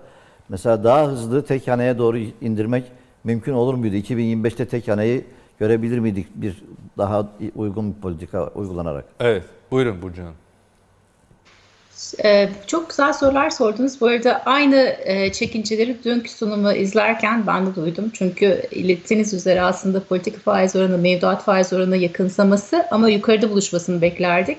Ki e, biliyorsunuz en son mevduat faiz oranlarındaki gelmeyle beraber, aşağı gelmeyle beraber aslında arka taraftaki KKM kaynaklı ciddi bir likiditenin yani işte e, parasal genişlemenin de piyasaya gelmiş olması gibi aslında olumsuz birkaç unsur daha var. Şimdi aslında teorik olarak bakacaksak geçiş dönemi tabii ki para politikasında olur. Nedir? İşte atılan faiz kararlarının piyasaya yansıması. İşte bu gerek istihdam piyasası, gerek reel sektör, gerek finansal piyasalar olarak piyasalara aslında yansıması tabii ki gecikmeyle olur. Yani bu Merkez Bankası'nın daha önce yapmış olduğu çalışmalara bakarsak e, bu e, parasal e, etkileşim mekanizmasının aslında işte çeyrekler itibariyle piyasaları sirayet ettiğine ilişkin e, açıklamalar var. Ama e, tabii şu aşamada e, beklentileri karşılamayan bir faiz artışının gelmiş olması ve yakın zamanda ya da öngörülebilir bir gelecekte biz TL'de pozitif reel faiz verecek bir aşamaya geleceğimizi göremememiz bu geçiş süreci içerisindeki soru işaretlerini büyük ölçüde arttırmış oldu ki buradaki en önemli soru işaretleri içerisinde biraz önce de sizin söylemiş olduğunuz üzere aslında önümüzdeki sene yerel seçimlerin gelecek olmasıyla beraber e, hem para politikası üzerindeki baskının ne yönde gideceğine ilişkin bir bilinmezlik yaratması Hem de tabii ki hem kamu maliye harcama politikaları hem de alınacak işte ücret artışları ilişkin idari kararlarla beraber aslında çok ciddi genişleyici bir baskının gelme riskini de barındırıyor. Bu da tabii ki Merkez Bankası'nın 2024 yılındaki enflasyon hedefi üzerinde de büyük belirsizlik yaratan en önemli unsurlardan birisi. Yani bu çerçevede e, bence sorduğunuz sorular, endişeleriniz e, genel olarak piyasayı takip eden, para politikasını takip eden ekonomistlerin çoğunun duyduğu bir süreç. E, bu çerçevede maalesef e, net adımlar, somut adımlar gelmediği sürece e, bizler de sizin dediğiniz üzere para politikasının etkinliği konusunda ve enflasyondaki e, düşük e, hanelere gelme konusundaki endişeleri taşıyorum ki özellikle bence en önemli konulardan birisi dün Başkan Erkan'ın paylaştığı aslında hizmet sektöründeki enflasyonun ne kadar katı hale geldi. Yani ataletin çok ciddi boyutlara ulaştı. Bunu da kırmak tabii ki öyle kolay kolay olmayacaktır. E, Vahap abinin izniyle şunu da soracağım. Dünkü toplantıdaki bence e, önemli sorulardan bir tanesi de yine Bloomberg'den e, aynı zamanda da ekonomist Selva Baziki'nin sorusuydu. E, ticari kredilere ilişkin sordu. Yani burada attığınız adım dedi yani genişletici mi sıkılaştırıcı mı? Siz büyüme, ticari kredilerde büyüme oranını aşağı çekiyorsunuz. Ama e, bir anlamda ticari kredi faizleri de yukarıya gidiyor. Mevduat faizleri de aşağı geliyorsa tablo bankacılık sektörüne çok karlı bir ortam yaratıyor ve bu karlılıkta kredi vermek onların aslında bir anlamda makul oluyor ve işine Aynen. geliyor. Yoksa kredi musluklarını belki açabilecek bir tablo marjlar açısından. Mevduat faizleri aşağı, ticari kredi faizleri yukarı. Şimdi burada acaba bir çelişki yok mu diye sordu e, Selva Hanım. E, Sayın Başkan biraz bireysel kredilerden de bahsetti cevabında ama sizin bu konudaki e, değerlendirmeniz ne olur? E, acaba burada bir e, daha makul bir yola gidilir mi diye sormak isterim. Buyurun. E, dün Selva Hanım sorduğu soru gerçekten çok önemli konulardan birisiydi. E, bu süreçte aslında yine dönüp dolaşıp aynı konuya geliyoruz. Yani biz e, para politikası temel enstrümanı para politikası faiz oranı yapmadığımız sürece birçok düzenleme ile beraber biz piyasayı kontrol etmeye sağlamaya çalıştığımız sürece aslında işte birçok deliği olan bir boru içerisinde birkaç deliği e, kapatıyoruz ama diğer taraftan su çok tazikli geldiği için yine çıkış yolları buluyor. E, ki aslında bu süreç içerisinde biliyorsunuz e, makro e, ihtiyati Merkez Bankası'nın deyimiyle düzenlemeler, işte bizlerin deyimiyle e, sermaye ve piyasa kontrolleri çerçevesinde aslında çok ciddi düzenlemeler var birçok açıdan. işte hem krediye erişim konusundaki düzenlemeler hem de biliyorsunuz döviz piyasası üzerine çok ciddi katı düzenlemeler var. Ama buna rağmen bizim geldiğimiz nokta ne oldu? E, iç talebin rekor düzeylerde arttığı bir e, sürece gelmiş olduk. Yine bunun etkisi ne oldu? İthalatı çok yüksek oldu, cari açık gibi devasa bir problemimiz oldu. Ee, yine tabii işte kamu maliyesi alındı, alınan kararlarla beraber çok ciddi bir bütçe açığına ulaşmış olduk. Kamu maliyesine tekrar girerek soru e, farklı yöne saptırmayayım ama özet itibariyle zaten para politikası faiz oranını kullanmadan tüm bu düzenlemelerle beraber kotarılabilseydi biz bugün bu duruma zaten gelmemiş olurduk. Bu yüzden e, benim ve aslında piyasadaki birçok ekonomistin veya akademisinin beklendi, beklediği temel konu aslında bütün bu yan enstrümanları mümkün olduğu kadar sadeleştirilerek para politikasının ana enstrümanı olan e, politik faiz onarıyla yürütülmesi. Ama tabii bu çerçevede e, çok inandırıcı adımlar atılmadığı sürece tabii başta kur korumalı mevduat gibi Merkez Bankası'nın elini kolunu bağlayan çok ciddi e, kısıtlardan dolayı hareket etme alanında çok zor oluyor. Bence benzer şekilde bir diğer konuda biliyorsunuz kur korumalı mevduattaki likiditeyi azaltmak için KKM kaynaklı hesaplara getirilen zorunlu karşılık oranı olmuş oldu. E, bu zorunlu karşılık oranı ile beraber eğer kurdaki e, kayıplar e, azaltılamazsa aslında bir diğer dezavantaj da biliyorsunuz zorunlu karşılıklar kaynaklı bankaların ödeyeceği mevduat faiz oranının aşağı gelmesi beklenirken aslında kur şokları devam ederse de Merkez Bankası'nın piyasaya vereceği likidite artacaktır. Yani bu da aslında bence konuşmamız gereken bir diğer e, piyasa üzerindeki etkinliği belli olmayan bir diğer uygulama olarak değerlendirebiliriz diye düşünüyorum.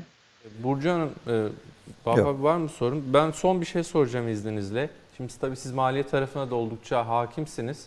E, kamu maliyesinde vergi artışları herkes tarafından evet gerekli görülüyordu. Doğru adım diye yorumlandı. E, işte kısa vadede belki enflasyon üzerine baskı yaratabilir ama orta uzun vadede bir miktar ekonomiyi yavaşlatacak adım e, diye de söylendi. E, bütçede bu açığı kapanması gerekiyordu vesaire. Ama aynı zamanda biz e, bir borçlanma imkanının da e, yılın geri kalanı için yanlış hatırlamıyorsam 1.8 trilyon liralık bir ek borçlanabilme imkanının da düzenlemeyle geldiğini gördük. Yine önümüzde seçimler var diyerek hatırlatmak istiyorum ki hani e, bu kadar yüksek bir oranlı bir imkan yaratılmış durumda.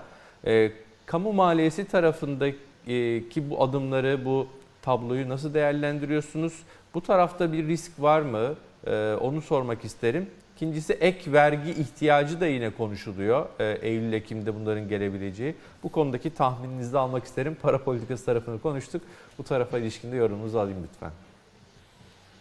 Ee, şimdi bence sorduğunuz konular gerçekten çok çok önemli ve ben kamu maliyesindeki konuların yapılan tüm vergi artışlarına rağmen aslında sorundaki e, kamu maliyesindeki temel sorunu çözmediği ve e, geçici önlemlerle beraber konuyu öteleyen kararları olduğunu düşünüyorum.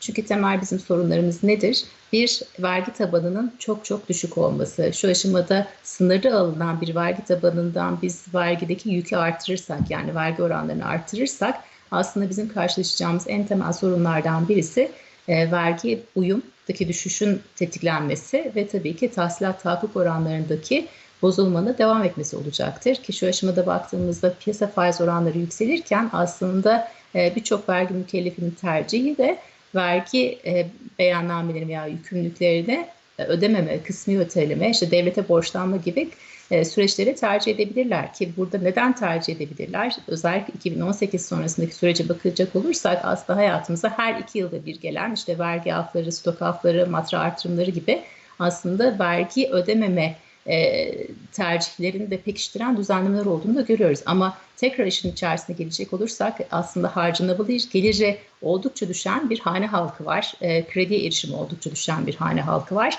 Bunun üzerinde enflasyon hala çok yüksek ve çok yüksek bir enflasyon üzerine özellikle dolaylı vergiler yani tüketim kaynaklı ciddi bir yük gelmiş oldu. Bu da tabii ki aslında vergiye uyum konusunda ciddi bir soru işareti yaratacaktır.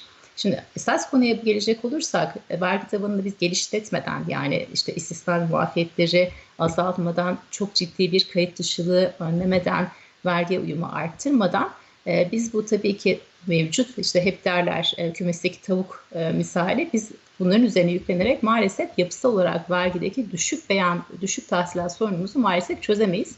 Ben hep şu istatistiği veriyorum. Geçtiğimiz yıl Türkiye'deki toplanan toplam vergi gelirleri milli gelir içerisindeki payı %15.9'du. Bu ortalama bir OECD ülkesinden alınan verginin 10 puan altındadır. Bu da bizim vergi konusundaki bazımızın ne kadar erilmiş olduğunu düştüğünün bence çok somut bir örneği. Ama diğer tarafta harcamalarda çok ciddi ve kıtsal olarak artan bir yapıda. Biz de bunu aslında seçim öncesi yapmak belki mümkün olmayabilir ama seçim sonrasında bu yapısal bozuklukları düzeltmediğimiz sürece aslında kamu maliyesi Türkiye'nin 2020'li yıllarda sorunu olmaya hep devam edecek. Nedir bunlar? Bir tabii ki emeklilik sistemi, buradaki aktüeryel yapının istihdam piyasasını gözetecek şekilde yapısal bir şekilde reform edilmesi ki bu gerçekten çok zor. Özellikle de EYT hayatımıza girdikten sonra.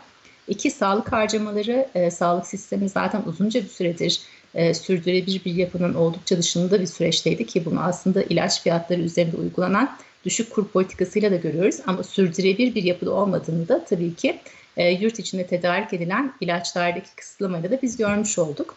E, üç, kamu personelindeki hem e, personel sayısındaki artışlar hem de tabii ki personel maaşları üzerindeki enflasyon beklentisi üzerine yapılan artışlarla beraber kamu personelinde ciddi bir genişleme. Ve tabii ki özellikle finansal istikrarı sağlayamadığımız sürece bizim kur ve faiz konusunda aslında faiz tarafında da çok ciddi artan bir yük göreceğiz ki görmeye başladık biliyorsunuz aslında son yıllarda Türkiye'nin faiz ödemeleri bütçe giderleri içerisinde ve milli gelir oranında da zaten artıyor. Ama esas çok bütün bu sıkılaştırmaya rağmen işte biliyorsunuz bankalara zorunlu karşılık düzenlemeleriyle beraber düşük e, sabit faizli hazine tahvili tutma zorunlulukları getirilmişti. Ama şimdi hem bu düzenlemelerin genişletiliyor olması, esnetiliyor olması hem de politika faiz oranının yükseliyor olması ile beraber tabii ki e, hazinenin ciddi bir derecede faiz ödeme yükü de artmış oldu ki üzerine biliyorsunuz çok ciddi kur şokları da geldi. Hazinenin genel borçlanma dinamikleri içerisine bakacak olursak da aslında yabancı para borçlanmanın da önemli ölçüde arttığını görüyoruz. Yani bu çerçevede kamu maliyesi maalesef özellikle seçim sonrası dönemde Türkiye'nin çözmesi gereken en önemli konular arasında yer aldığını düşünüyorum ben. Kamu borcu içerisindeki döviz oranı %67'ye geldi. Bu bu hafta Ekonomi Gazetesi yazarları hem Alaaddin Aktaş yazdı e, hem de e, Fatih Özatay, Fatih Hoca yazdı. Kamu iç borcundaki dövizin oranı da 3'te 1'e geldi. O da çok dikkat çekici. E, bu ikisini hatırlatalım. Burcu Hanım çok teşekkürler değerlendirmeleriniz için. Ben teşekkür ederim. İyi yayınlar diliyorum. Sağ olun, güzel bir gün diliyorum. Ee, biz Vahap Munyar'la sohbetimize devam edelim. Şöyle yazarlarımıza baktığımızda da e, Evet. Vahap abi, e, sevgili Alaaddin Aktaş da ikinci yarı enflasyon tahmininde rekor diyor. Yani yılın geri, geri kalanı için bu özellikle 30-32 oranında bir enflasyonun gelebileceğini, hani bunun son yılların rekorlarından biri olduğunu, %32 ikinci, yılın ikinci yarısında Aynen. gelmesi beklenen enflasyon. Bir de burada biz daha detayına gireriz ama gıda enflasyonu konusundaki beklentiye de vurgu var. Bu da e, 27,5'tan bir önceki e, tahminde, raporda 61,5'a revize olmuş. Belki de hani en gerçekçi ve bizim için dikkat çekici olması gereken taraflardan biri de bu Tabii gıda ora- enflasyonu. orası çok önemli. Ee, bir de aslında şöyle bir şey. Gı- gıda enflasyonu normalde e, Temmuz ayında yani ya- yazın hep de- der- deriz patlıcan me- mevsimi. E, dolayısıyla en azından 3 ay boyunca, yaz ayı boyunca daha düşük seyretmesi lazım. Bu, şimdi tam tersini ve rekorları yaşayacağımız bir dönem. İşte Temmuz enflasyonu için daha önce de yazdı e, Alaaddin. E, çift taneli gelecek eğer açıklarlarsa diye. E, maalesef öyle bir şeyi yaşıyoruz. Evet onlar civarında bekleniyor. Ee, Aynen, yani Alaaddin. Aktaş en az 10 olur demişti Temmuz, Temmuz enflasyonu için. Ya bir domates bile hani şimdi biz normal dönemde domates fiyatlarına şikayet edince deniyorduk ya kardeşim onlar sera domatesi Evet. bırakın yazın. Ya yazın işte değil mi 30-40 Tabii, liradan tarla aşağı domatesi çıktı. Gerçi artık domates yok. şey e, seralar da çok yoğunlaştığı için, çok yaygınlaştığı için e, serayla tarla birbirine karıştı belki ama Hmm. yine de hani tarla mevsimi olduğu için e, en azından e, küçücük bahçesi olanlar bir de kendi domatesini yetiştirebildiği için e, gevşemesi lazım fiyatların ama maalesef Bunu biz görmüyoruz. Dünyada gıda fiyatları aşağı gelirken bizde yukarı gitmeye bizde devam maalesef ediyor. yukarı gidiyor. Orada da birazdan Şimdi döneceğiz. mesela şey e, zeytinyağında ciddi bir kriz yaşanıyor. E, İspanya ve İtalya'da durum kötü. Bizde de bu yıl verim e, düşük gelecek öyle görünüyor. Geçen yıl e, çok büyük rekor kırıldı. Dört- 400 e, e, bin ton civarında bir zeytinyağı üretimi oldu. Ama bu sene e, tekrar normale doğru inecek. İki- 200 bin tona falan inecek. Hem bizim üret- üretim azalıyor hem de e, e, İspanya'ya, İtalya'ya ihracat yapıyoruz. Dökme ihracat yapıyoruz üstelik. E, o da fiyatları yukarı doğru ciddi anlamda çekiyor. Yani Ya karpuz fiyatı bile yüksek. evet. Diyeceğim. Şeref, Şeref. Oğuz. Şeref Oğuz'a döneceğim. Şeref abi günaydın, hoş geldin. Günaydın, iyi yayınlar diliyorum sevgili Oo, dostlar. Abi nerelerdesin sen Allah aşkına ya? Ya dağların başındayım. Ee, dün e, e, burada e, dağlarda 37 dereceyi gördüm ki 20 sene gelip giderim hiç böyle sıcak olmamıştı. Allah Allah. Ancak enteresan e, bugün e, fırtına geldi, gökler gürledi. Normallerine, mevsim normalleri, buranın normallerine döndü. Yani çünkü burada 3 günden fazla güneş olduğu zaman yeşilliğe zarar. Yani e, burası duman için tasarlanmış Karadeniz yaylalarında. E, şu anda Çaykara ilçesindeyim. Açıkçası Ha, yaylaya tamam. süt götürmek Yaylada değilsin yani. indim. A- Arkadan Yaylada- arabalar geçiyor. yaylada değilsin şimdi. yani. E, ne- nerede diyelim? Yaylada, yaylada değilsin yani diyorum. Şu anda. Şu anda Çaykara ilçesine indim. Ee, sabah e, 7'de yola çıktım. Aşağı indim süt almak için. Yani anlatmak istediğim burada inekler beslenmiyor artık. Çayırlar kesilmiyor. Ee, meralar boş. Hal böyle olunca da tereyağının kilosu 250 liraya, sütün de litresi 25-30 liraya fırlamış durumda. Bu yaylada oluyor. Yani yaylaya süt götürmek biraz komik bir ifade. Rahmetli Ömer Lütfü Mete vardı. Hatırlarsın Vahap. Arkadaşımız. O bir kitap o, o bir kitap yazmıştı. İtfaiye yanıyor diye. Bu e, Türkiye'deki alegorik yani böyle kontrast durumları anlatmak için itfaiye yanar mı kardeşim? itfaiye söndürmek için vardır. Yaylada süt indirmek için vardır. İnsan yaylaya süt götürüyorsa bir şeyleri çok kötü yanlış yapıyoruz demektir. Bundan 20 sene önce 400 baş sığır vardı bu civar yaylada. Ee, geçen yıl 12 taneydi şimdi 6 tane sığır kaldı. Yani anlatmak istediğim insanlar artık yaylayı e, tatil beldesi olarak tasarlayıp e, üretimden vazgeçmeye başlamışlar. Bu da kötü bir şey. Otlar biçilmeyince malum burası betonlar e, yığını haline gelen e, bir bakıma çok yukarılarda e, ki şey e, el e, vakit geçirme yerleri haline geldi. Anlatmak istediğim tarımda biz kendi bacağımıza sıkmaya başladık. Üretimden vazgeçmeye başladık ve bunun da en belirgin örneği sen damı, damacana örneğini vermiştin. 55 liralık damacanada 1 lira su, karpuzun da yüzde sekseni burada mazot. Ben yola çıkarken e, yola çıkarken mazotun fiyatıyla aradaki fark yüzünden e, depodaki farktan bunu hissediyorum ve karpuzu da taşıyanlar büyük ölçüde biz mazot parasına ortak oluyoruz, şeye değil. Evet. Eskiden Yani, karpuzun e, %80'i su derlerdi değil mi? Hani ya canım bu işte su falan. Şimdi Karpuzun yüzde sekseni şu anda mazot. Çünkü buraya gelene kadar e, mazot fiyatını belirliyor. Yani anlatmak istediğim tarımda zor günler e, bu kadar berekete rağmen de e, devam edecek. Kıtlık tek derdimiz değil. Zihnimizde de kıtlık başlamış. Ben bunu paylaşmak istedim. Kusura bakmayın niye haber veremedim. Estağfurullah. Şeref abi konuşayım gideyim havam var hemen ha. Yani çünkü şu anda çok zor bir noktada yayın yapıyorum. Yağmur da başlayacak birazdan o yüzden. Daha başlamadı yağmur ya dur bakalım. Biraz ıslan. Başladı durdu yine başlayacak. Yani Son, buralar böyle. son bir şey soracağım. Merkez Bankası'ndaki yeni atamaları okudun mu? Muhtemelen görmüşsündür. Ne diyorsun? Evet. E, Valla bir e, kö- bir heterodokstan bir ortodokstan. Cevdet e, yani e, Akçay şeyden getirdik. E, hetero ortodokstan e, Hatice Hanım'ı da tanırım. O da e, Cumhurbaşkanı'nın e, ekonomi politikalarına son derece sıkı bağlı biri. Anlatmak istediğim kontrollü değişim devam ediyor. Peki. Çok teşekkürler. Ama yine de bence Hatice Yine Hoca haksızlık etme. O heterodoks e, düşünmüyor gibi geliyor bana. Canım kötü bir şey demedim. İnşallah öyledir. Peki çok teşekkürler Ee, Şeref abi. Kolaylıklar diliyoruz. İyi yayınlar diliyorum. Sağ ol. Ee, Hatice Hoca tabii çok değerli hakikaten. Onu söyleyeyim. Tabii şey yazanlar var. Ben sosyal medyada da gördüm. Ee, ben de bir şey e, işte ben bu isimleri paylaştığımda işte Hatice Hanım Yeni Şafak'ta yazıyor. Yani Yeni Şafak'ta yazıyor olması e, demek değildir ki ekonomide Merkez Bankası tarafında atılması gereken adımları atmayacak demek değil. Yani Hatice Hoca'yı sen de e, tanıyorsun. Evet, evet, evet. Biz de tanıyoruz. Yani bu yeni ekibe e, destek olmak lazım. Umarız başarılı olurlar. Bir de- Hepimiz bir için de bu arada hala- bu işi siyasetten bağımsız söylüyorum. Yani geride bırakmış olmamız lazım ama hala işte e, şey şimdi Merkez Bankası'na ilk defa şimdi ilk defa bir kadın Merkez Bankası Başkanı e, ile tanışmış oldu Türkiye. Şimdi bu sefer bir de ilk defa e, başörtülü bir başkan yardımcısı.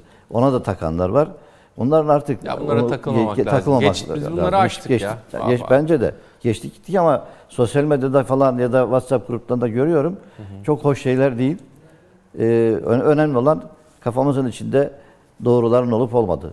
Kesinlikle. Bütün çok, mesele orada. Çok güzel söyledin. Şimdi gıda vesaire dedik. Senin de aslında bugünkü söyleşinde e, sebze meyvenin Evet. yolculuğu bir gün kısalacak diye Afyon'a transfer merkezi kurulacak. Evet. E, Nuri Sevgen'e dönmeden istersen bundan bir bahsedelim. Tabii ki. Ee, şimdi e, BİM'in e, CEO'suydu. Şimdi şu anda icra kurulunda, icra kurulu üyesi Galip Galip e, Aykaç'a gittik Hakan Güldağ'la beraber. E, sohbet sırasında ya dedi Afy Afyonkarahisar'a bir transfer merkezi kuruyoruz dedi. E, yani transfer merkezinin önce ne anlama geldiğini anlamadık. Sonra açınca dedi ki e, biz dedi o transfer merkezini kurup faaliyete geçirince tabii ona göre araçlar falan da biraz e, artacak. Sebze meyvenin yolculuğu İstanbul'a bir gün kısalacak dedi. Öyle deyince durdum. Bu önemli bir şey. Çünkü sebze meyve e, özellikle büyük şehirlere gelirken işte Antalya'dan, Adana'dan, Mersin'den falan gelirken e, yolda zaten %20-30 civarında fire veriyor. Bozuluyor yani çünkü. Ee, ya e, fazla olgun toplanıyor veya e, uygun araçlarla taşınmıyor, uygun paketleme kasalar e, olmuyor. Dolayısıyla yol uzun sürünce şeyde te- fire de %20'si artıyor, 30'u gidiyor. gidiyor. Do- O ne oluyor? Bize fiyat olarak yansıyor. Onun için işte tarladan 5 liraya çıkan ya da şimdiki fiyatlarla 10 liraya çıkan domates e, bizim e, bulu- bulunduğumuz yerdeki marketin rafına 40 liraya geliyor, 45 liraya geliyor veya 35 liraya geliyor.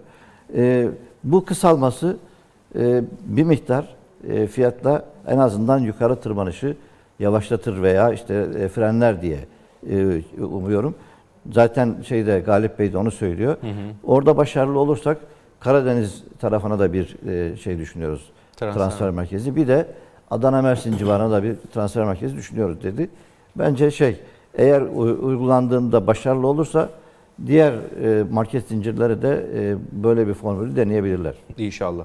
E, Nuri Sevgen'e döneceğim. Tabii ki. E, izninle e, piyasa tarafında e, bugünkü e, gelişmeleri yorumlayacağız. Dün geceden gelen haberleri de yorumlayacağız. Doktor Nuri Sevgen günaydın, hoş geldin. Günaydın Doktor Barış Esen. Günaydın herkese.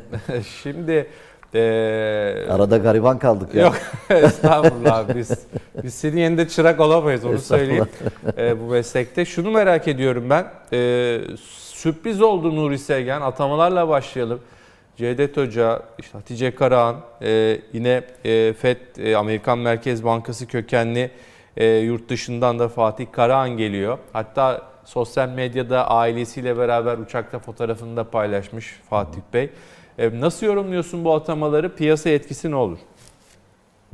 Şimdi Cevdet Hoca'yı zaten herkes tanıyor. Onu konuşmaya gerek yok. Hatice Hoca ile zaten bizzati tanışıklığım var. Kongrelerde, Nişantaşı Üniversitesi kongrelerinde sohbet etme şanslarımız oldu. Pek çok konuda e, fikir e, teatimiz gerçekleşti. E, ben tabii burada e, Şeref Bey'e katılmıyorum. Pek e, heterodoks olduğunu sanmıyorum. Onun biraz daha e, ortodoks olacağını tahmin ediyorum. Çünkü e, bakış açısı, ekonomi iktisada bakış açısı da Cevdet Hoca'dan çok da farklı olacağını düşünmüyorum ben. Fatih Bey'i tanımıyorum. Ama onun da zaten Fed'de çalıştığını, e, New York Fed'deydi galiba değil mi? Oradan geliyor. E, genel itibariyle olumlu olarak karşıladı piyasa. Ben öyle görüyorum.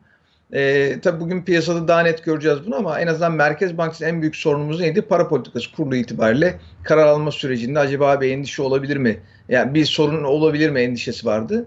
Bu noktada e, ben olumlu olarak piyasanın karşıladığını düşünüyorum. Yani kurlarda niye bunun etkisini görmedik? Kurlar zaten yatayda gidiyor.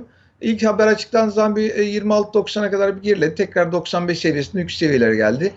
Kur yatay 27 seviyesinde yatay bir şekilde bir baskı var. Bir kontrollü bir kur hareketimiz var. Ama Merkez Bankası'nın sunumu sonrasında ki dün e, Hafize Gaye Erkan'ın açıklamaları ve e, e, sunumdaki şeffaflığı ve hani en çok korkulan neydi o spekülasyon? İşte 3-5 tane önceden seçilmiş soru ve bunlara cevap verilecekti. Hiç alakası olmadı.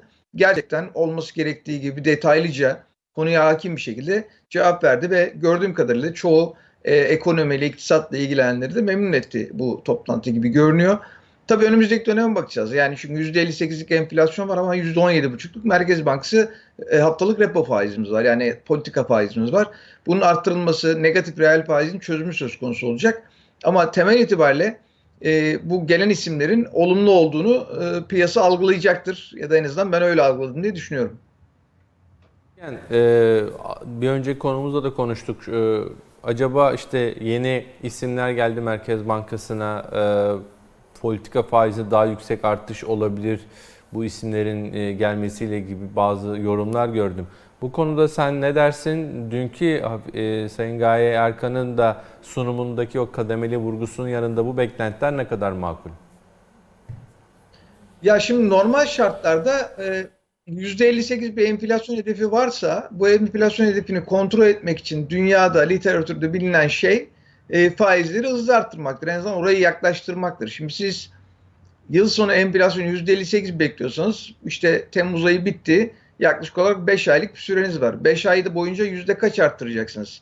E, demek ki %60 arttı. Hadi %60 demeyelim 50 arttıracağını varsayalım. 50 %50 seviyesi çekeceğini varsayalım. Normal iktisat kurallarında veya en azından e, faiz e, politikalarında uygulanan sistem budur. Fed'den, ECB'den gördüğümüz.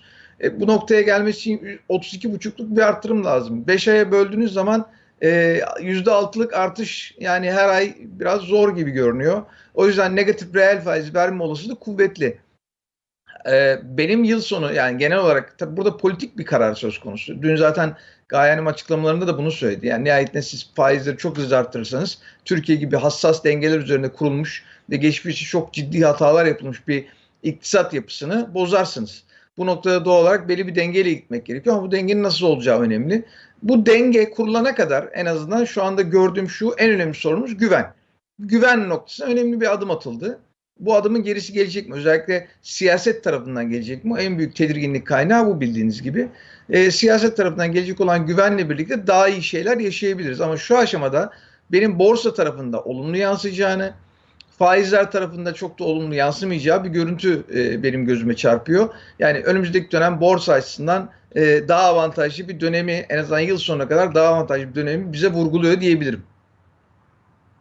Ee, Nuri Sevgen'e teşekkür ediyoruz. Ee, aktardıkları için kolaylıklar diliyoruz. Ben teşekkür ederim. Yayınlar diliyorum. Sağ ol Nuri Sevgen. Bu arada e, Vahap abi şunu da görüyoruz. E, Merkez Bankası'nda, şöyle Merkez Bankası'nın internet sitesine girip para politikası diye arattığımızda Hafize Gaye Erkan, Hatice Karahan, Elif Haykır Hobikoğlu. Şu an 1, 2, 3, 4, 5 kişi var. 3'ü kadın. Aslında para politikası kadınlara emanet diyebiliriz. E, arada işte Cevdet Hoca ve e, Fatih Karahan var. 3 kadın 2 erkek tarafına dönmüş durumda PPK. Çoğunluğa geçtiler yani. Ne, ne kadar Evet, güzel. Yani hani para politikasına kadın eli e, Evet. değiyor diyebiliriz. Umarız başarılı olur Be- enflasyonu be- belki de şey e, daha e, aklı selim politikalar uygulanır ve e, düz yola daha hızlı çıkarır. Yani E, kesinlikle hani onu umuyoruz. Biraz şöyle reel sektör tarafına da döneceğim ama Burak Hoca'nın e, bugünkü yazısı da Merkez Bankası yeniden ekonomi merkezine oturmaya hazır şeklinde onu da ekranlara getirdik. E, burada biraz tabii 2024'te Burak Hoca bu %33 enflasyon tahmini var. Ona dikkat çekmiş. Hani yerel seçimler varken önümüzdeki sene 33'te kalır mı enflasyon? Bunu sorgulamış. Yine dünkü e, basınla buluşmada KKM'nin ne olacağı konusunda hala hani ortada netlik yok diyor. Evet. Ki 3 trilyon liranın üzerine çıktı. Aynen. Yani en büyük elimizdeki soru işaretinden bir tanesi kur korumalı mevduat maalesef. Yani en, en büyük hani e, Merkez Bankası Başkanı'nın deyimiyle en büyük hediye o maalesef. en büyük Ama hediye o dönemde de e, ondan başka çıkar yol yoktu. Şeyi kurların fırlamasını Eğer faiz için, arttırmayacaksak evet. Yani o bir önlem olarak sunulmuştu. Evet. Ee, biraz şöyle reel sektör tarafına e, bakalım istersen. Orada mesela turizmden de pek iyi haberler gelmiyor gibi. Biz e, bunu nereden anlıyoruz? Tursap Başkanı'nın çağrısı var. Evet. Otellere indirim. Hem yabancı turist açısından işte Rusların ev alıp kendilerinin konakladığı ya da kendi evlerini Rusya'dan geleceklere bir şekilde kiraladığına Evet, dair evet. haberler görüyoruz. Ee, bir taraftan e, iç turizmle ilgili de fiyatların yüksekliğinin zaten göz önünde. Şöyle bir Aynen. işte 5 gün 6 günlük otel baksanız inanılmaz fiyatlar. Çok. 3 hanelerin üstüne çıkan. Ya geçen gün baktık hani iyi bir otel diyelim 300 bin liralara falan çıkıyor. Maalesef. 5-6 günlük fiyatı. Yani nasıl Hadi o, ulaşılabilir? o tatil tarafında İstanbul İstanbul'da da e, öyle. E, fiyatlar çok yüksek.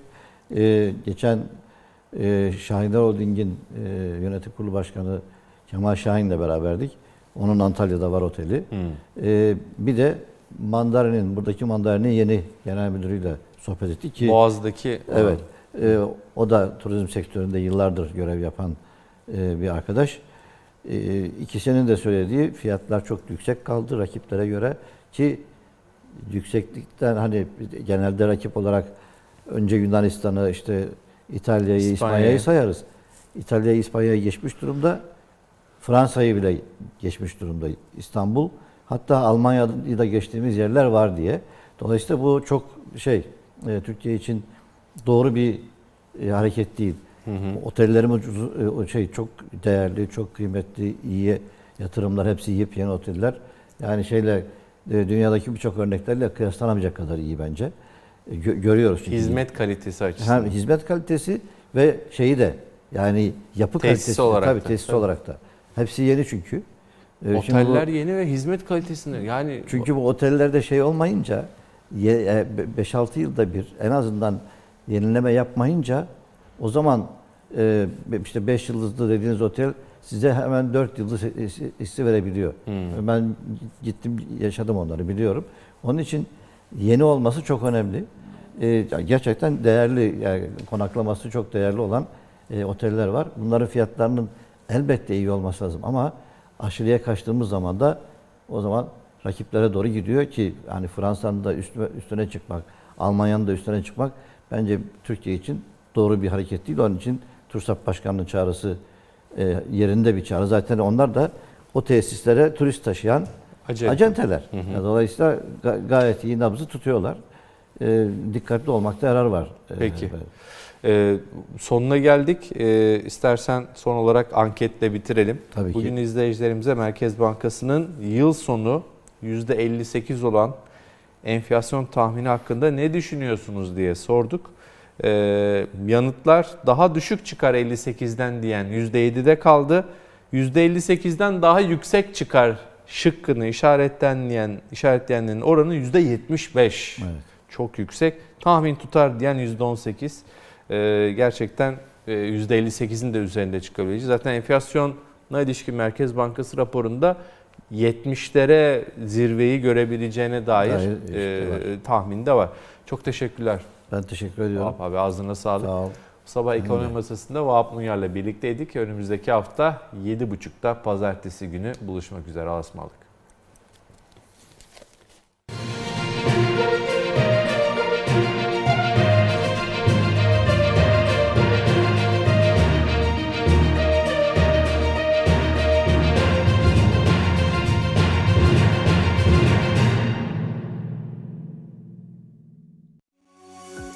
Yatırım Finansman Ekonomi Masası